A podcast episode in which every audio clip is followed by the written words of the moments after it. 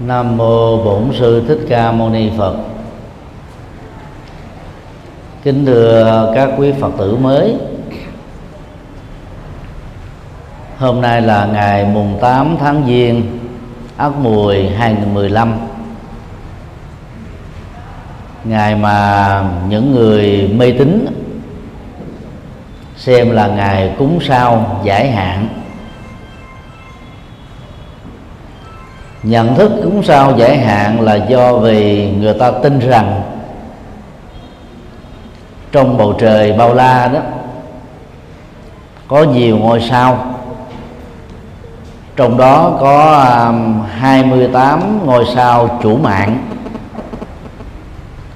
quản lý vận mệnh của con người và hạnh phúc và khổ đau trong từng kiếp sống đó, là do các ngôi sao đó quyết định. Thực ra khái niệm sao được dân gian sử dụng đó, trên thực tế là một hành tinh hoặc định tinh trực thuộc các hệ mặt trời khác nhau. Vật lý học hiện đại cho chúng ta biết là tự thân của vật chất có khả năng phát quang. Do vậy chúng ta bằng con mắt của mình mới nhìn thấy được sự vật A, B, C. Vì là các hành tinh, các ngôi sao không chiếu mạng, không quy định hạnh phúc hay khổ đau của con người. Toàn bộ hạnh phúc hay khổ đau của kiếp người do tự do ý chí, sự quyết định, các hành vi, lối sống, bao gồm các thói quen chung và các thói quen cá nhân mà tạo nên. Để trở thành Phật tử được nhiều lợi lạc, ngay sau đây thầy xin chia sẻ những điều người Phật tử cần biết và cần thực tập, bao gồm như sau. Điều một, nương tựa tâm linh. Trong cuộc đời này có trên bảy tỷ người, trong số đó chín mươi lăm phần trăm là những người có tôn giáo. Những bậc sáng thế trong các tôn giáo đã trở thành điểm tựa tâm linh của các tín đồ ngoài đạo Phật. Đạo Phật không cho rằng Thượng Đế là nguyên nhân đầu tiên, không cho rằng Thượng Đế là đấng sáng thế, không cho rằng Thượng Đế có khả năng ban phước và giáng họa. Đạo Phật chủ trương uh, con người làm chủ vận mệnh của mình. Do đó Đức Phật đã khích lệ mỗi người nương tựa vào ba ngôi tâm linh để sống một cuộc sống bình an. Một mặt á, là cân bằng đời sống uh, vật chất và tinh thần, mặt khác phát triển các nhân cách cao quý để uh, chúng ta trở nên hữu dụng và có giá trị trong đời. Khái niệm Quy Y Tam Bảo trong Hán Việt có nghĩa là nương tựa vào ba ngôi báo, mà thầy thích sử dụng là ba ngôi tâm linh, bao gồm Đức Phật, Thích Ca lịch sử, toàn bộ nền triết học và đạo đức của Đức Phật, và tăng đoàn, tức là những vị xuất gia chân chính có lý tưởng cao quý với đời sống thanh cao, truyền dạy những điều Phật dạy để chúng ta nhờ đó tu tập có kết quả. Và nương tựa ba ngôi tâm linh đó, thì người tu học Phật cần lưu ý một số điều như sau. A. Nương tựa Phật thì không nương tựa vào thần Thượng Đế và các thần linh. Trong tiếng Anh đó, Thượng Đế là God, chữ G viết hoa. Các thần linh là Ghost, có số nhiều. Còn nếu là nữ thần đó thì gọi là Goddess. Người ta cho rằng đó, ngoài Thượng Đế còn có các vị thần trưởng quản các chức nghiệp ngành nghề, cho nên người mê tín sẽ cúng rất nhiều các vị thần linh, mong các ngài ấy quan tâm vì nghĩ tưởng đến chúng ta mà ngăn các họa, đồng thời đó ban tặng ân phước cho mình được bình an.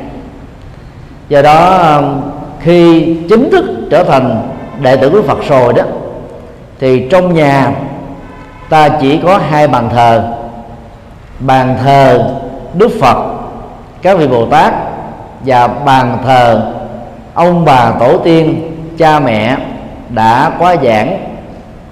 Thờ ông bà tổ tiên là truyền thống của đạo làm người và được đạo Phật đề cao, vì Đức Phật là người đầu tiên và duy nhất xem cha mẹ như là hai vị Phật trong nhà, xem cha mẹ ngang bằng với Thượng Đế của các tôn giáo khác.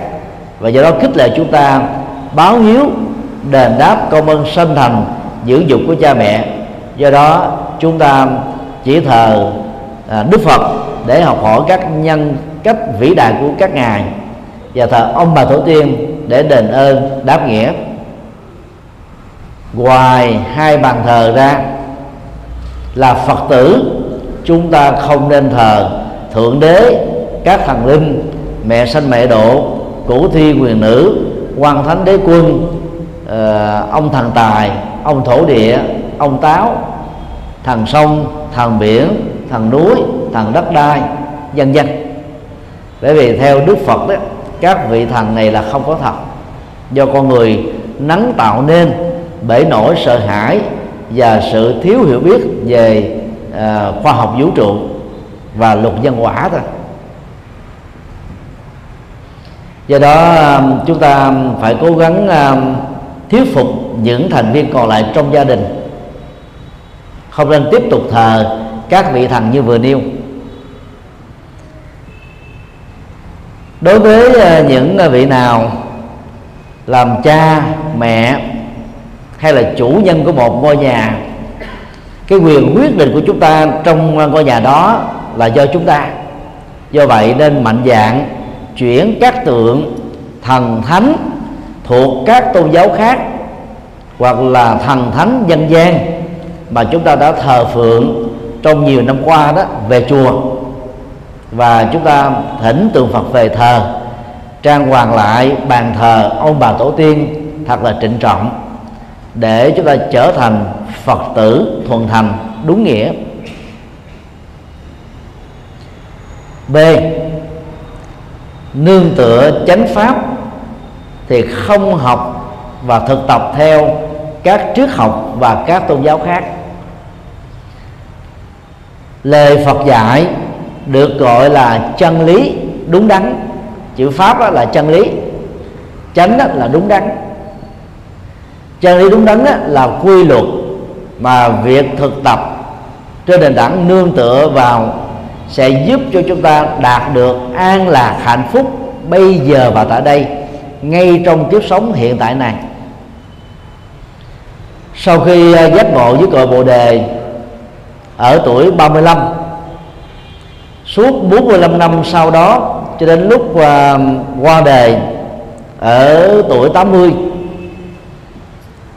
nếu chúng ta lấy con số trung bình, mỗi ngày Đức Phật thuyết giảng một bài kinh thôi, mà trên thực tế là nhiều hơn, thì kinh điển của Đức Phật bao gồm kinh dài, kinh vừa, kinh ngắn là trên ba mươi nghìn bài. Một số học giả Phật giáo nguyên thủy cho rằng là trung bình đó, mỗi ngày Đức Phật thuyết giảng năm bài kinh. Và do vậy suốt bốn mươi lăm năm, mỗi năm ba trăm sáu mươi lăm ngày, Đức Phật để lại tám mươi bốn nghìn bài kinh. Nhưng mà rất tiếc đó là cái thuật ngữ uh, Bali, Dhamma, Khandha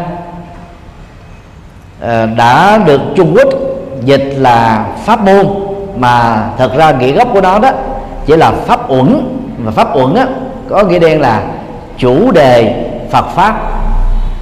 tám mươi bốn nghìn pháp uẩn tức là tám mươi bốn đề, tám mươi bốn nghìn đề tài Phật pháp.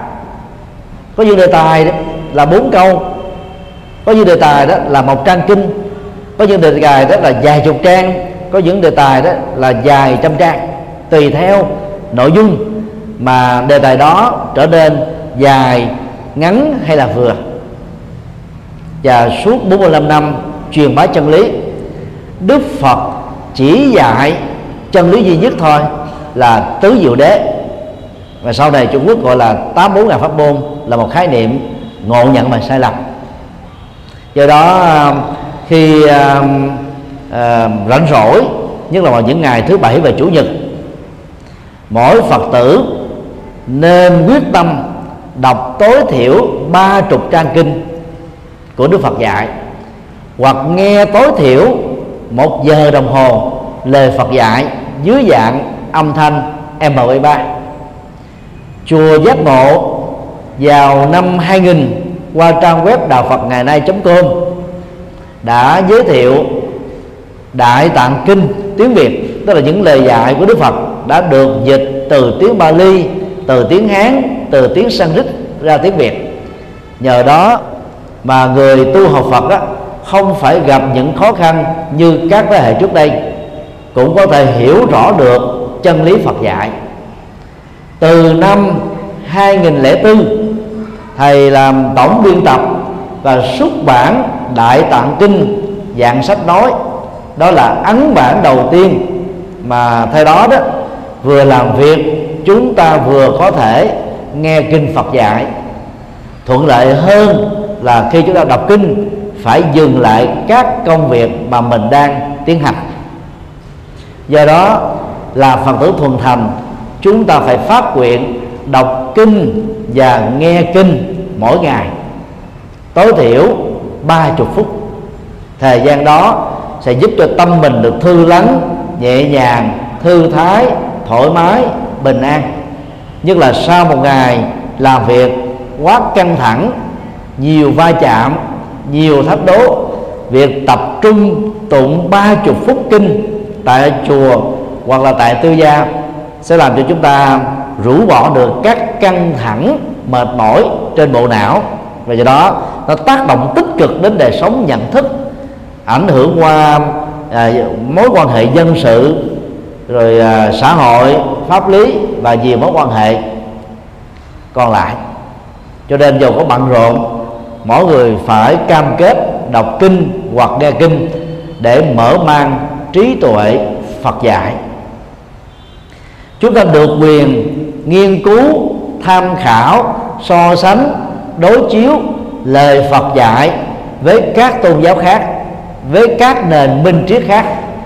Càng làm như thế, chúng ta sẽ càng thấy lời Phật dạy đi trước thời đại, sâu sắc và vượt trội hơn các tôn giáo và các nền triết học.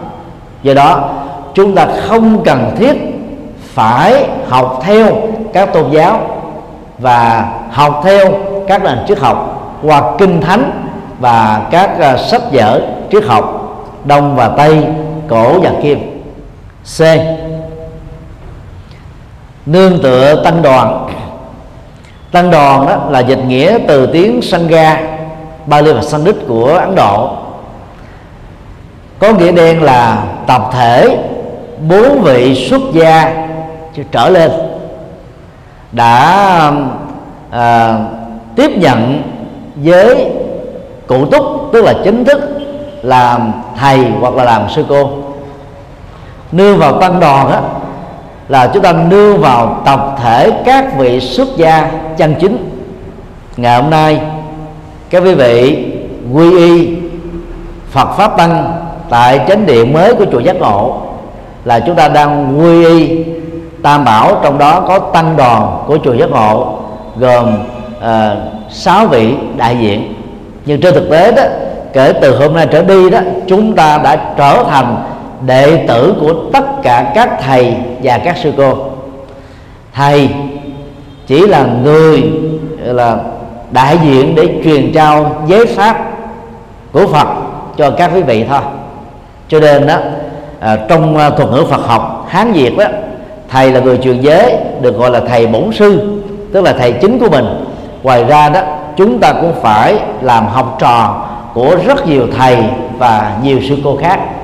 Cho nên khi đã chánh đức trở thành Phật tử rồi, chúng ta nên tôn kính Tăng Bảo ở các chùa, tránh tình trạng đề cao thầy của mình đang khi phê bình chỉ trích thầy của các vị khác. Và bằng tinh thần này đó, chúng ta sẽ không chẻ nhỏ đạo Phật ra qua cái, cái tinh thần à, nhóm và cá nhân như là à, chùa tôi, giáo hội tôi, tông phái tôi hay là quốc gia của tôi, mà phải xem tất cả chúng ta đều là Phật tử và đều cùng có trách nhiệm là nương tựa vào ba ngôi tâm linh, trong đó có tăng đoàn là một ngôi cao quý.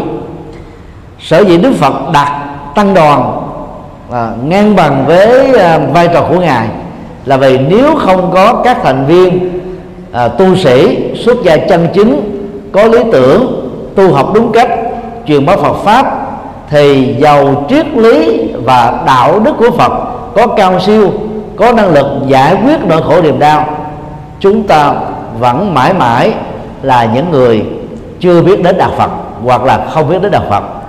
Cho nên dầu đang còn là phàm tăng, các thành viên của tăng đoàn đã trở thành điểm tựa tâm linh cao quý mà tất cả đệ tử xuất gia và tại gia của Đức Phật phải nương tựa theo. Đó là ba ngôi tâm linh mà mỗi người cần phải nương tựa để học hỏi. Điều hai, thực tập năm điều đạo đức. Chữ Sila trong tiếng Bali và Sanskrit được hiểu là điều khoản đạo đức.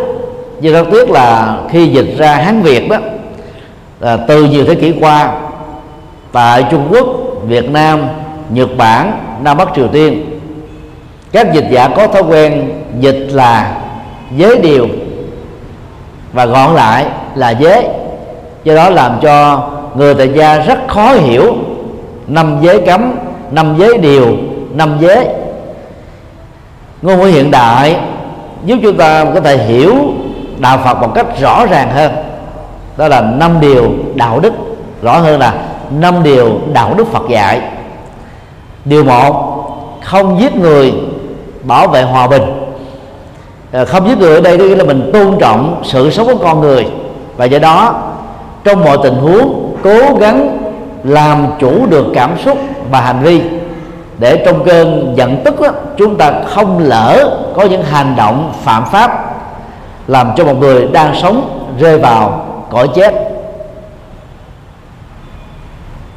Trong trường hợp chiến tranh vệ quốc, là người Phật tử chúng ta được quyền trở thành các chiến sĩ bảo vệ độc lập chủ quyền toàn vẹn lãnh thổ của dân tộc. Nhưng khi tham gia làm công việc này, người Phật tử không nên để cho động cơ hận thù, giận tức chi phối và ảnh hưởng cái hành động của mình. Do đó nghiệp sát sinh trong vệ quốc chúng ta phải mang, nghiệp hòa bình chúng ta mang lại cho hạnh phúc bình an của những người trong cùng một quốc gia lớn hơn rất nhiều so với các nghiệp sát. Cho nên chúng ta vẫn có phước trong hành động vệ quốc. Rộng hơn nữa là thương sự sống của các loài động vật và phát tâm bảo vệ môi trường sinh thái để tạo ra sự cân bằng sinh thái, vốn là yếu tố giúp cho hành tinh này đó ngày càng được bền vững, và đặc biệt là ngăn chặn được nạn hâm nóng toàn cầu đang diễn ra khắp nơi.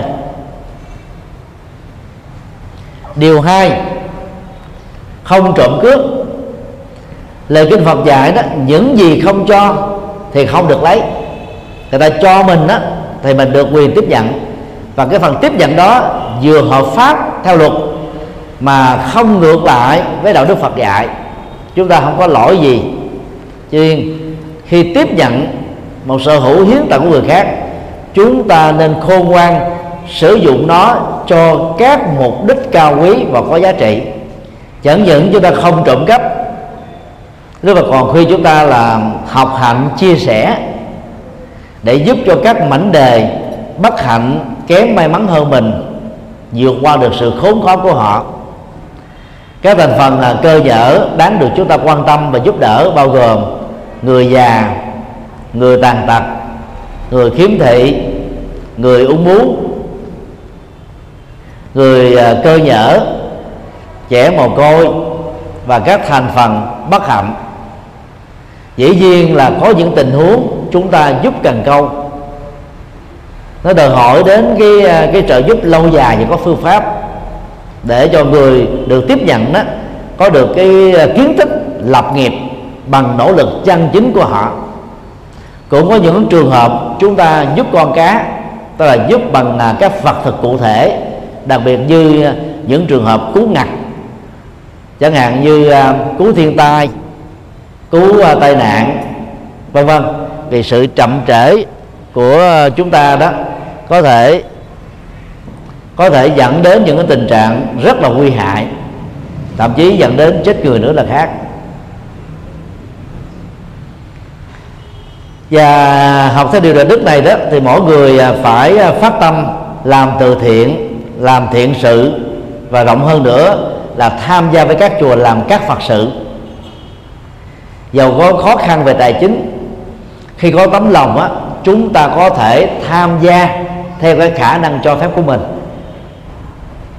Chỉ cần giàu tấm lòng, chúng ta có thể làm được tất cả các việc thiện sự từ nhỏ cho đến lớn. Điều ba, không được tà hạnh. Thuật ngữ tà hạnh trong Phật học đó bao gồm không quan hệ giới tính ngoài vợ chồng hợp pháp, không quan hệ giới tính với các con vật, không quan hệ giới tính với các vật dụng, vân vân, để giữ cho đời sống của mình trở nên thanh cao, chuẩn mực, đứng đắn. Và muốn như thế thì Đức Phật dạy chúng ta phải tập hài lòng và biết đủ với vợ và chồng hợp pháp của mình, không để bị say nắng, không ngoại tình trong tâm tưởng, không ngoại tình thật. Nhờ đó chúng ta à, có thể giữ gìn được hạnh phúc gia can của mình và bảo vệ được hạnh phúc gia can của người khác. Điều năm, không được dối gạt, tức là nói những lời không có sự thật, bao gồm cường điệu quá, xuyên tạc, vu cáo, làm cho à, người ta bị hàm oan, bị hiểu sai, bị cô lập, bị gây tác hại, bị tổn thất rất nhiều uh, các giá trị. Tuyệt đối không nên sử dụng và phát ngôn những nội dung như vừa nêu. Ngược lại, nói cái gì đó là có sự thật, và sự thật đó phải mang lại các cái giá trị lệch lạc, lệ lạc, đích thực. Thứ năm, không được uống rượu, không sử dụng ma túy và các chất gây sai. Đức Phật là nhà sáng lập tôn giáo đầu tiên trong lịch sử tư tưởng của nhân loại, khuyến cáo và không cho phép đệ tử tại gia của Ngài sử dụng ma túy, rượu và các chất gây sai. Ngày nay đấy, ma túy đó thuộc về là là à, cấm của quốc tế. Có những nơi đó vi phạm buôn bán ma túy, à, trồng trọt ma túy là có thể bị tuyên án tử hình. Người ta xem nó như là kẻ thù chung của sự sống. Còn riêng á, rượu, bia, à, thuốc lá và các chất gây sai khác đó thì các tôn giáo khác cho phép, luật pháp cũng cho phép. Nhưng Đức Phật bằng tuệ giác thấy rất rõ, mặc dầu chúng không phải là nguyên nhân trực tiếp, nhưng trên thực tế chúng sẽ trở thành các nguyên nhân gián tiếp, làm chúng ta mất sự kiểm soát hành vi. Có rất nhiều người khi không bị sai sống rất tốt. Khi uống rượu vào đó, bạo lực gia đình, cưỡng bức tình dục, nói láo, lừa đảo, trộm cắp, thậm chí là giết người. Và do đó ngăn chặn những thứ này để chúng ta dễ dàng làm chủ được bản thân, lời nói và các hành vi của mình. Là Phật tử tại gia, chúng ta nên phát tâm giữ trọn vẹn được năm điều đạo đức Phật dạy để cuộc sống của mình đó, ngày càng được hạnh phúc và thanh cao hơn. Đối chiếu với tất cả các luật pháp trên thế giới, năm điều đạo đức Phật dạy được xem là nền tảng hạnh phúc cá nhân, gia đình, cộng đồng, xã hội, quốc gia và toàn cầu. Cho nên cam kết thực hiện. Có thể bây giờ chúng ta chưa làm được trọn vẹn cả năm điều, ít nhất phải làm được bốn điều hoặc ba điều. Làm được điều nào chúng ta khỏi phải sợ luật pháp sờ gái điều đó. Và làm được cả năm điều đó thì hạnh phúc sẽ tròn đầy hơn. Điều ba, thực tập mười điều thiện. Mười điều thiện đó liên hệ đến ba cái cơ quan hành vi, đó là thân, khẩu và ý. Về thân đó, thì gồm có không sát sinh, không trộm cắp, không tà dâm. Về lời nói đó, thì gồm có bốn: không nói lời sai sự thật, không nói lời gây chia rẽ, không nói những lời à, kém nhân hóa và mất lịch sự, không nói những lời vô ích. Người tu học Phật đó, phải nói với những nội dung đối lập hoàn toàn với bốn điều vừa nêu. Ai làm được điều đó thì trở thành là người có cái, cái khả năng truyền thông bằng miệng, mang lại nhiều giá trị cho mình và cho tha nhân.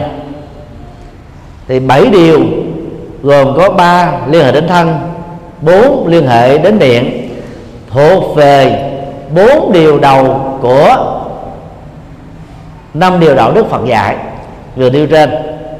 Và đối với ý đó, thì người Phật tử tại gia cần phải nỗ lực tu tập không tham lam, không giận dữ và không si mê.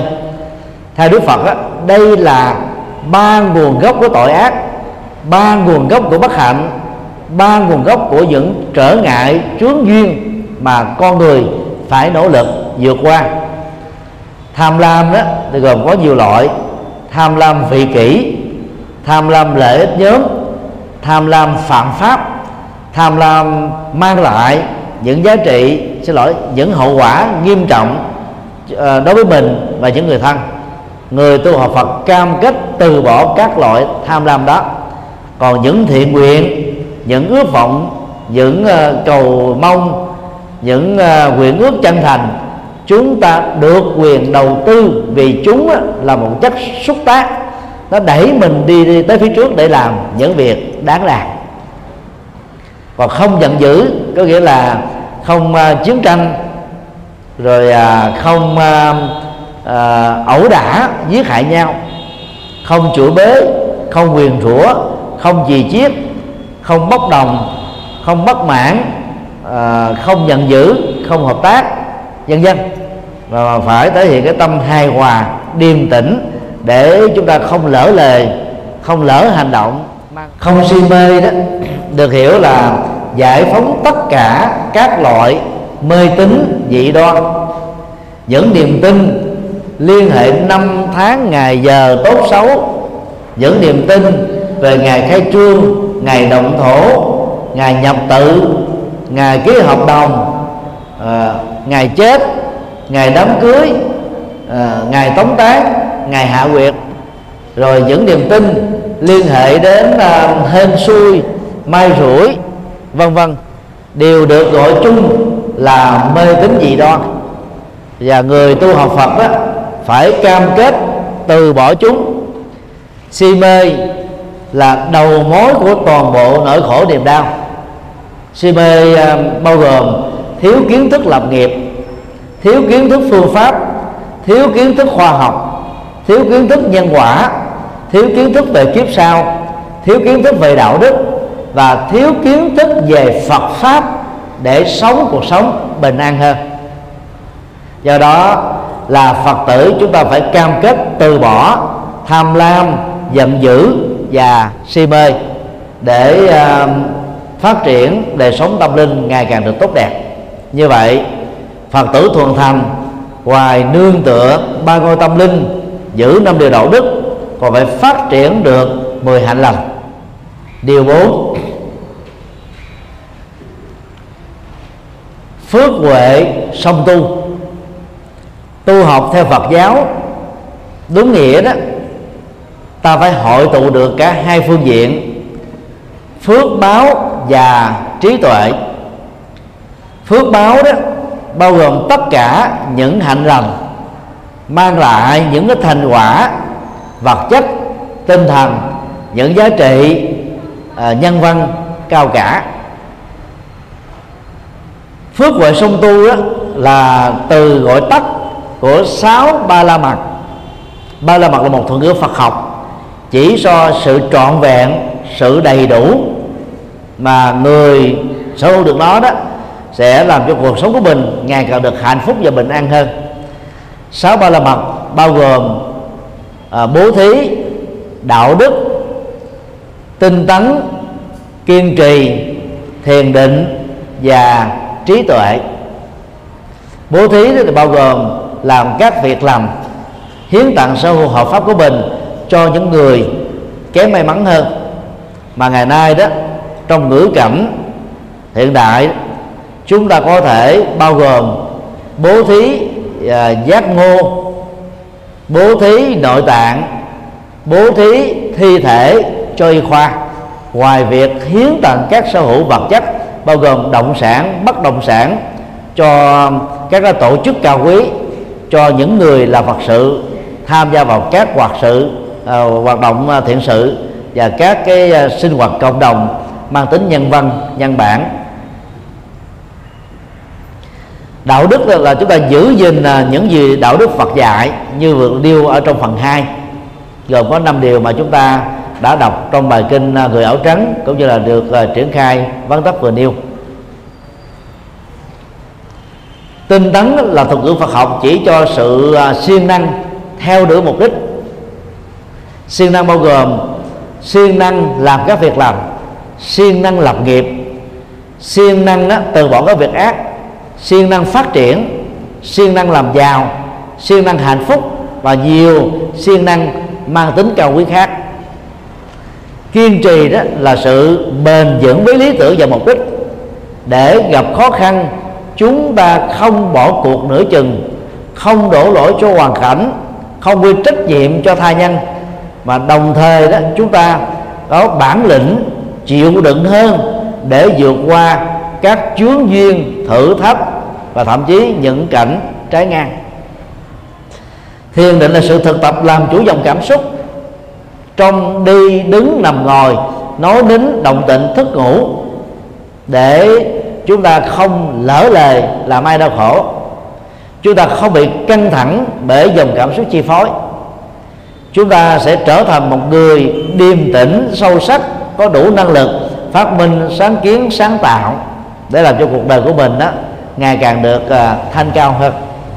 Thiền định có thể uh, được thực hiện trong tư thế ngồi, trong tư thế đứng, trong tư thế đi, trong tư thế nằm.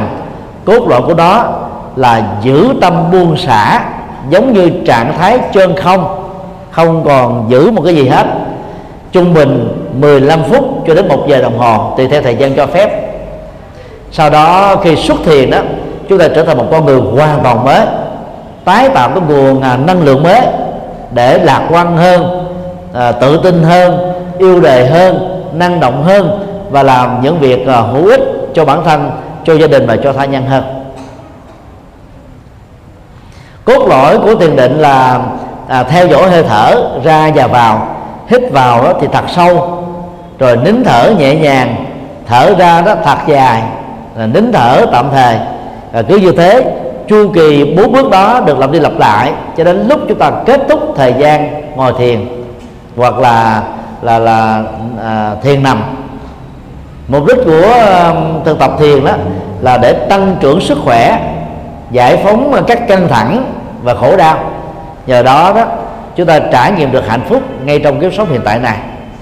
Còn trí tuệ đó, à, muốn có được thì chúng ta phải à, học hỏi Phật Pháp từ kinh điển, nghe Phật Pháp dưới hình thức sách nói, nghe giảng Phật Pháp tại các giảng đường. Cái đó được gọi là văn tuệ, trí tuệ do nghe, hay gọi chung là trí tuệ do học Phật Pháp. Kế đến chúng ta phát triển trí tuệ do nghiền ngẫm lời Phật dạy. Đọc kinh Phật không nên đọc bằng tâm cầu phúc, bởi vì đọc kinh không có phúc. Đọc kinh là để cho tâm chúng ta được bình an, căng thẳng được rũ bỏ, trí tuệ được à, à, phát sinh. Và do đó chúng ta mới hiểu được tất cả các quy luật, nhân quả, triết lý, đạo đức, xã hội và những gì cao quý Đức Phật đã dạy. Chỉ cần nghiêng ngẫm một cách thấu đáo những lời dạy của Đức Phật trong các kinh, chúng ta sẽ mở mang được trí tuệ nhiều. Do đó khi đọc kinh, câu nào, chữ nào, đoạn nào, trang nào chưa hiểu rõ thì phải tra khảo thấu đáo, hỏi tăng ni, hỏi các bạn đồng tu đi trước, hỏi những người có kiến thức hơn mình, để chúng ta khai thông tâm trí. Chính vì thế mà sau mỗi thời kinh đó, người Phật tử tại gia thường phát nguyện là thâm nhập kinh tạng, trí tuệ như biển, là thâm nhập toàn bộ kho tàng kinh Phật dạy để có trí tuệ như biển lớn, trí tuệ như biển sâu, trí tuệ như biển bao la. Do đó phải nghiêng ngẫm lời Phật dạy để phát triển trí tuệ. Phương diện trí tuệ thứ ba đó là trí tuệ do tu tập, tu tập đạo đức, tu tập thiền định, tu tâm, dưỡng tính, tu các hành vi. Nhờ đó đó chúng ta trở thành là những người có trí tuệ là trong sáng, là sáng suốt. Cho đó là người tu học Phật, chúng ta phải thực tập đầy đủ sáu ba la mật. Thuật ngữ Phật học uh, rút gọn sáu ba la mật lại là phước huệ song tu. Phước đó là bố thí, huệ đó là viết tắt của trí tuệ, bố thí là yếu tố thứ đầu và trí tuệ là yếu tố cuối cùng của sáu ba la mật. Cho nên khi chúng ta đọc nghe thấy những chủ trương phước huệ song tu thì mình phải hiểu là tu song hành đầy đủ cả phước báo và trí tuệ. Mà nó đủ ra đó, giữa phước và trí tuệ nó còn bốn cái, đó là đạo đức, siêng năng, kiên trì và thiền định. Không thể tu một cách sơ sài, lại Phật, niệm Phật, trì chú, cầu nguyện chưa có đủ. Và những yếu tố đó nó chỉ làm cho tâm mình được bình an thôi. Còn phải tu sáu ba la mật để đầy đủ được các công đức và trí tuệ thì cuộc sống của mình đó mới thật sự được bình an. Điều năm, phát triển bốn tâm cao thượng. Bốn tâm cao thượng là à, dịch thoát nghĩa của từ à, Brahma Vihasa. Brahma đó có nghĩa đen là Phạm Thiên, có nghĩa bóng là Thiên Liêng, Cao Vĩ, Thánh Vĩ, Cao Thượng. Vihasa là an trú hay là cộng trú hay là đồng trú. à, Brahma Vihasa là à, đồng trú với Phạm Thiên, cộng trú với Phạm Thiên, hay là sống với những cái tâm thiên liêng, sống với những cái tâm cao thượng, sống với những cái tâm vĩ đại. Theo Đức Phật có bốn tâm cao thượng mà người tu học đó cần phải phát triển cho bằng được. Tâm cao thượng một là từ, tức là năng lực, tình thương, mang niềm vui, an lạc, hạnh phúc và phúc lệ cho tha nhân. Tâm cao thượng hai là bi, tức là trải nghiệm sự cảm thông một cách sâu sắc với nỗi khổ niềm đau của tha nhân đang bị vướng phải. Và chúng ta đi một quyết tâm làm thế nào để giúp cho người được chúng ta quan tâm thoát ra khỏi bế tắc đó một cách có phương pháp và lâu dài. Tâm cao thượng ba là hỷ, tức là niềm vui nội tại do thực hành Phật Pháp, do trải nghiệm thiền định, do làm các thiện sự, do tham gia các Phật sự. Nhờ đó chúng ta thấy cuộc đời của mình đó rất là có ý nghĩa, nhân văn, cao thượng. Cho nên chúng ta cảm thấy vui với cuộc đời của mình, với hành động, với, với thói quen uh, tích cực và với những cái giá trị cao quý. Ngoài ra đó, chúng ta phải tập tùy hỷ công đức, tức là vui với phước báo và thành công của người khác. Phước báo của người khác bao gồm phước tướng, tức là nhan sắc đẹp, phước uh, sức khỏe và tuổi thọ, phước tài sản, phước thuận duyên, uh, phước kiến thức, phước uh, được nhiều người ủng hộ và giúp đỡ, vân vân. Sự uh, ganh tị, phân bì, hơn thua chỉ làm cho tâm mình bị ướm máu khổ đau thôi, chứ không có lợi ích gì hết á. Và đồng thời đó, nó làm cho chúng ta đó là gặp rất nhiều các trở ngại. Khi mình làm một việc gì đó tốt đẹp, chúng ta thường ít được người khác đồng tình hưởng ứng giúp đỡ lắm. Vì đó phải tạo tâm cao thượng, tán dương những việc làm của người khác để cho mình có được cái thói quen tùy hỷ công đức với những giá trị cao quý của người. Là người tu học Phật đó, chúng ta phải phát triển cùng một lúc bốn tâm cao thượng: từ, bi, hỷ và xả. Tức là tâm xả là tâm cao thượng thứ tư, buông bỏ nỗi khổ niềm đau, buông bỏ chủ nghĩa công thần, buông bỏ cái cái thái độ chấp vào cái tôi, cái tôi sở hữu, buông bỏ những cái cơn giận, cơn buồn, giận dai, giận dài, giận dở, buông bỏ hết tất cả những bất hạnh. Chúng ta chỉ giữ lại những giá trị cao quý, tốt đẹp, tích cực cho mình thôi. Mà buông bỏ là một nghệ thuật, nghệ thuật giữ lại cái cần giữ và quăng bỏ những thứ không cần thiết. Trạng thái buông bỏ cũng giống như là chân không. Trong trạng thái chân không đó, thì không có sự rê, không có sự dính. Khi tâm mình đó, đối diện trước một cảnh trần bao gồm mắt thấy, tai nghe, mũi ngửi, lưỡi nếm, thân xúc chạm, ý hình dung, giữ tâm buông xả để chúng ta trở nên điềm tĩnh và thản nhiên trước các nghịch cảnh. Nhờ đó chúng ta có bản lĩnh chịu đựng và vượt qua các uh, trở ngại và bất trắc. Buông xả ở đây nó khác với cái buông trách nhiệm, tắc trách, thiếu uh, quan tâm, bàng quan, vô tích sự, đèn nhai lấy tỏ. Đó là thái độ sống thiếu tình người, mà nó nó nó phản ánh từ cái cái cái sự chấp vào cái tôi và xem mình đó là cao quý, là quan trọng. Còn buông xả đó thường được ứng dụng trong hoàn cảnh hoặc là quá vui hoặc là quá buồn, tâm mình không bị vẫn được bởi nó, chấp nhất bởi nó. Cho nên đó, chúng ta lúc nào trong hoàn cảnh nào, thuận thì hạnh phúc hơn, nghịch thì không vì thế mà bị khổ đau. Cho nên phải tập điều này để tự thương mình, để giúp đỡ mình vượt qua các bế tắc và trở ngại. Điều bảy, tham gia sinh hoạt tại các chùa. Để tham gia sinh hoạt đó thì các Phật tử tại gia lưu tâm một số điều như sau. A. Mặc áo tràng khi tham gia các khóa lễ ở trên điện Phật. À, từ năm hai nghìn mười bốn đó, Chùa Giác Ngộ đã có một chiếc áo tràng mới dành cho Phật tử nữ. Chiếc áo tràng nam thì vẫn đang tiếp tục thiết kế. Chiếc áo tràng nữ đó thì nó phản ánh bản sắc văn hóa y phục của Việt Nam. Còn chiếc áo tràng mà các quý Phật tử đang mặc đó, nó thuộc về văn hóa Trung Quốc, được người Việt Nam mình tiếp thu. Có lẽ là trong khoảng thời gian thế kỷ thứ nhất đến thế kỷ thứ mười, khi Việt Nam á, là một nước bị Trung Quốc đô hộ suốt cả một nghìn năm. Do đó các Phật tử nữ đi chùa Giác Ngộ nói chung và Quy Tam Bảo tại chùa Giác Ngộ nói riêng, mỗi người nên uh, thỉnh một uh, chiếc áo tràng để mặc, nhằm uh, tạo ra cái văn hóa đồng phục về uh, pháp y khi chúng ta tham gia sinh hoạt tại chùa.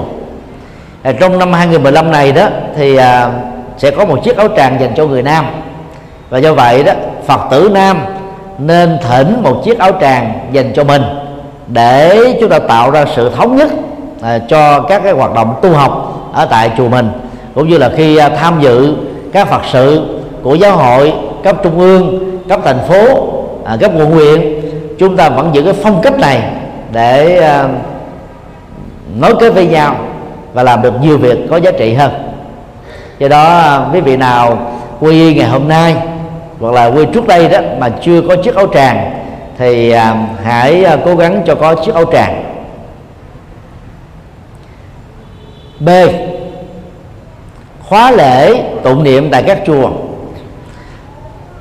miền Nam bắt đầu từ Thừa Thiên Huế cho đến Cà Mau có văn hóa là vào buổi chiều tối, có nơi đó bắt đầu từ sáu giờ, có nơi bắt đầu lúc bảy giờ.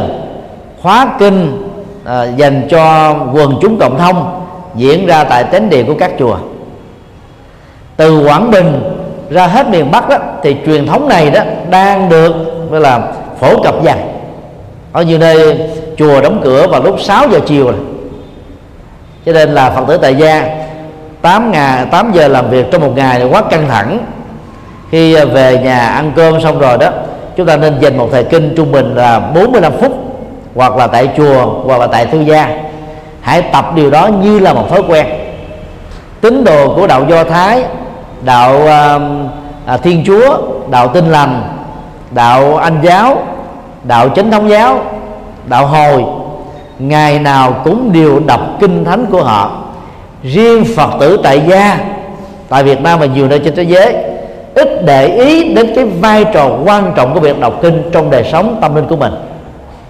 Là Phật tử mà suốt đời không đọc kinh thì chúng ta đâu biết Đức Phật dạy cái gì mà áp dụng. Do đó chúng ta rơi vào tình trạng mù chữ Phật Pháp cá nhân và không kéo. Nếu tập thể mà không tập kinh, chúng ta rơi vào tình trạng mù chữ Phật Pháp tập thể. Tại chùa Giác Ngộ từ năm một nghìn chín trăm chín mươi hai, thầy đã biên tập và tuyển chọn bốn mươi chín bài kinh theo hai truyền thống Nam truyền và Bắc truyền, gồm một nghìn trang. Năm hai nghìn mười một đó, xuất bản và phiên dịch uh, Kinh Phật cho Người Bắt Đầu gồm mười bài kinh căn bản. Năm hai nghìn mười ba uh, phiên dịch và xuất bản Kinh Phật cho Người Tại Gia. Nay đã tái bản được lần thứ ba, và lần thứ ba này đã gồm có mười lăm nghìn bản. Cho nên các quý Phật tử đó cần có các cái bộ kinh đó ở trong nhà của mình để khi rảnh rỗi chúng ta đọc, nghiêng ngẫm lời Phật dạy để hiểu sâu. Nhờ đó khi gặp các hoàn cảnh khó khăn, trở ngại, khổ đau, nhớ được lời Phật dạy áp dụng, chúng ta sẽ giải quyết được các vấn nạn. Do đó phải làm quen với cái thời khóa tâm linh, hoặc tại chùa hoặc tại nhà. C. Tham gia các Phật sự. Các ngôi chùa mà các vị trụ trì đó là năng động thì thường trong mỗi tháng đều có các hoạt động Phật sự, bao gồm các khóa tu, bao gồm các hoạt động văn hóa, giáo dục, xã hội và các hoạt động từ thiện. Chùa Giác Ngộ chúng ta đó thì có hội à, à, từ thiện Đạo Phật ngày nay, có hội ấn tống Đạo Phật ngày nay. Về từ thiện đó thì à, hội chúng ta đã làm các việc như là giúp à, nạn nhân thiên tai, người cơ dở, thành phần bất hạnh, trẻ mồ côi, người già, tàn tật, khiếm thị, ung bú, rồi xây cầu nông thôn, à, giúp học bổng cho sinh viên nghèo, à, cúng dường học bổng cho tăng ni, à, học giỏi, à, làm đạo tốt để góp phần cải thiện xã hội và phát triển Phật giáo. Cho nên à, các quý vị à, có thể tùy theo khả năng mà phát tâm tham gia vào các hoạt động từ thiện do thầy và hội Đạo Phật ngày nay chủ trương để chúng ta góp phần làm giàu đẹp phước báo cho mình và làm giàu đẹp cuộc đời này hơn. Còn đối với việc ấn tống á, là chúng ta hiến tặng sở hữu trí tuệ. à, Lời Kinh Phật dạy rất là sâu sắc. Nhiều khi một băng giảng mà giá à, giá vốn thực hiện khoảng chừng ba nghìn rưỡi đến bốn nghìn đồng thôi. à, Người nghe và xem á, tâm đắc được có thể cứu giúp cả cuộc đời của họ. Số tiền đó là rất nhỏ nhoi, nhưng mà giá trị mang lại từ việc ấn tống kinh sách, băng đĩa là rất là lớn. Cho nên á, chúng ta cố gắng á, dành dụm à, cái phần chi tiêu không cần thiết, hoặc là tiền bạc cắt đi chợ về, chúng ta hãy bỏ vào ống heo và lấy số tiền đó đó đến tham gia với hoạt động ấn tống tại chùa Giác Ngộ, để chúng ta góp phần mở mang trí tuệ, xóa nạn mù chữ Phật pháp đang được diễn ra khắp mọi nơi. Nhờ đó chúng ta đang làm hạnh mồi đèn, truyền bá sự hiểu biết, nhờ đó đời sống ngày càng được hạnh phúc và bình an. D. Tham gia vào đạo tràng Bát Chánh Đạo. Chùa Giác Ngộ chủ trương quay về với đạo Phật gốc, trở về với Đức Phật gốc, tức là lấy giáo pháp căn bản của Đức Phật để thực tập. Mà quan trọng nhất là Bát Chánh Đạo, gồm có ba phương diện: đạo đức, thiền định và trí tuệ. Đạo đức gồm có lời nói đạo đức, hành vi đạo đức, nghề nghiệp đạo đức, nỗ lực đạo đức. Trí tuệ thì gồm có chánh kiến, chánh tư duy. à, Thiền định gồm có chánh niệm và chánh định. Thì à, bên cạnh Bát Chánh Đạo vừa điêu đó, thì đạo tràng Bát Chánh Đạo đó, lấy con số tám này để chia ra làm tám nhóm. à, Chúng Ca Diếp tập hợp các Phật tử lớn tuổi và lão thành. Chúng A Nan tập hợp các Phật tử trí thức. Chúng Dược Sư tập hợp với y bác sĩ, à, dược sĩ, lương y. à, Chúng à, à, La Hồ La tập hợp à, các Phật tử thanh thiếu niên và đồng ấu. à, Với à, à, à, à, Diệu Âm là tập hợp các văn nghệ sĩ, ca sĩ chuyên nghiệp và nghiệp dư. Với à, à, chúng à, à, Hậu Cần tập hợp những người làm công quả, làm tình nguyện. à, Chúng Hộ Niệm tập hợp những người à, thích làm công tác hộ niệm, cầu an cho người bệnh, cầu siêu cho người quá cố. Thì đó là tám chúng của đạo tràng Bát Chánh Đạo. Tùy theo sở trường và sở thích cũng như thời gian cho phép mà chúng ta mỗi người đã nên tình nguyện trở thành một thành viên trực thuộc một trong tám nhóm này, để mỗi khi chùa có các hoạt động Phật sự, chúng ta đóng góp vào một bàn tay để cùng làm, cùng cùng cùng cùng chia sẻ cái phước báo và công đức, để biết được các hoạt động. Theo đó chúng ta phát tâm tham gia đó, thì các quý Phật tử nên đi vào Facebook của thầy Thích Nhật Từ, thì các thông tin Phật sự hàng tuần, hàng tháng của chùa Giác Ngộ đều được phổ biến tại đây. Và quý vị vào trang web đạo phật ngày đây chấm com để nắm được các thông tin, và nếu như rảnh và có điều kiện, chúng ta nên phát tâm tham gia. Kính thưa các quý Phật tử mới, làm đệ tử Phật là một phước duyên lớn. Để phước duyên lớn bắt đầu từ ngày hôm nay đó ngày càng được tăng trưởng, chúng ta phải là các Phật tử có niềm tin đúng và có thực tập đúng. Và là Phật tử đơn thuần á, thì chỉ biết á, đến chùa cầu nguyện, thắp hương, lễ bái. Chúng tôi tạm gọi đó là Phật tử ngoài cổng chùa, chưa đi sâu vào trong đạo Phật. Lệ lạc dành cho các Phật tử đó là không có cao. Cầu nguyện chỉ là một chất xúc tác thôi, để cho các hành động nhân chân trước chúng ta đã gieo tặng, gieo tạo đó trổ quả sớm hơn thời gian đã dự kiến. Chứ cầu nguyện á, không thể biến cái không thành có, cái có ít thành có nhiều. Do đó phải có niềm tin về nhân quả, để không bị lạm dụng vào trong cầu nguyện suông. Mà người tu học Phật đó, mỗi khi chúng ta ước muốn cái gì đó, thì chúng ta cam kết thực hiện bằng phương pháp chuẩn mực, thì tất cả các cái tiềm năng, các cái quyền ước chân thành của chúng ta đó, sẽ trở thành là hiện thực trong tầm tay của thời hiện tại này. Còn thắp hương là không cần thiết. Sắp tới khi chánh điện chùa Giác Ngộ được hoàn tất đó, thì lưu hương sẽ được đặt ở dưới à, giữa sân chùa. Có thắp thì ta thắp ở dưới, còn lên bên trên này là không có thắp hương nữa. Hương là văn hóa của Trung Quốc. Mục đích của hương trầm á, ngày xưa đó được thắp lên là để giúp cho người thực tập, hoặc đang ngồi thiền, hoặc đang niệm Phật, hoặc đang tụng kinh, hoặc đang tĩnh tọa, hoặc đang học Phật pháp, không bị rơi vào trạng thái ngủ gà ngủ gật, lúc nào cũng à, tỉnh táo sáng suốt.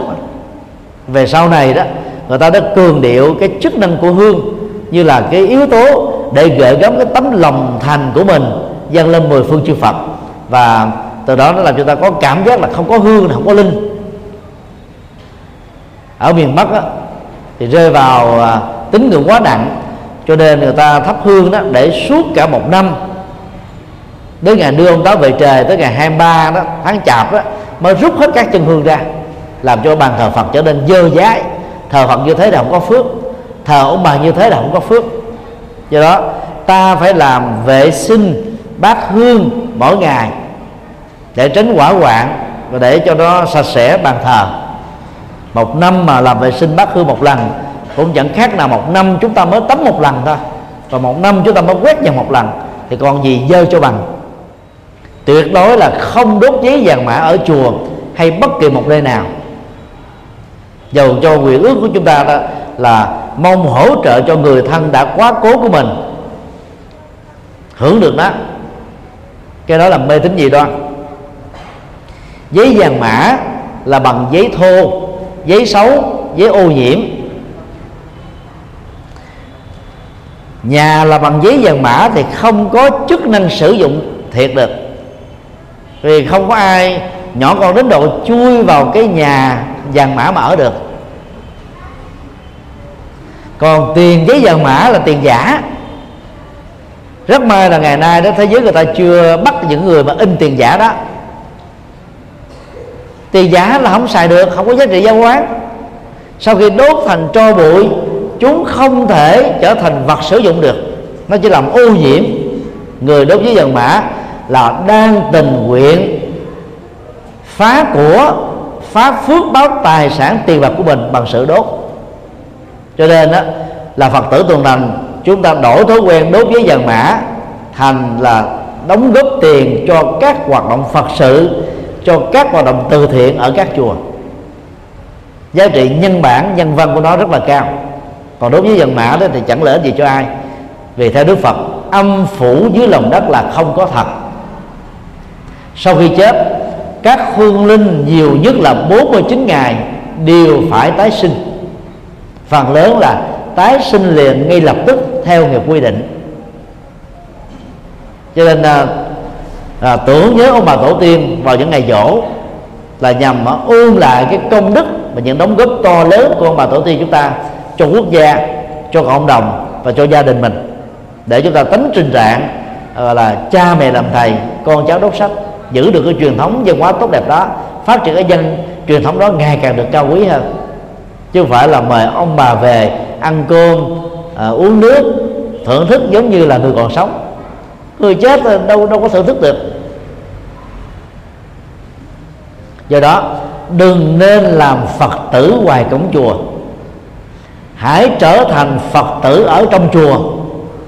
Thấm tương giao, khái niệm thấm tương giao là một thuật ngữ chỉ cho việc chúng ta thấm được lời kinh Phật dạy, thấm được triết lý Phật dạy để chúng ta sống tốt. Về trụ cột triết lý Phật là tứ diệu đế. Về xã hội đó thì Đức Phật dạy um, chủ nghĩa bình đẳng, rồi bình đẳng giới, công bằng, xã hội, nhân quyền, dân chủ.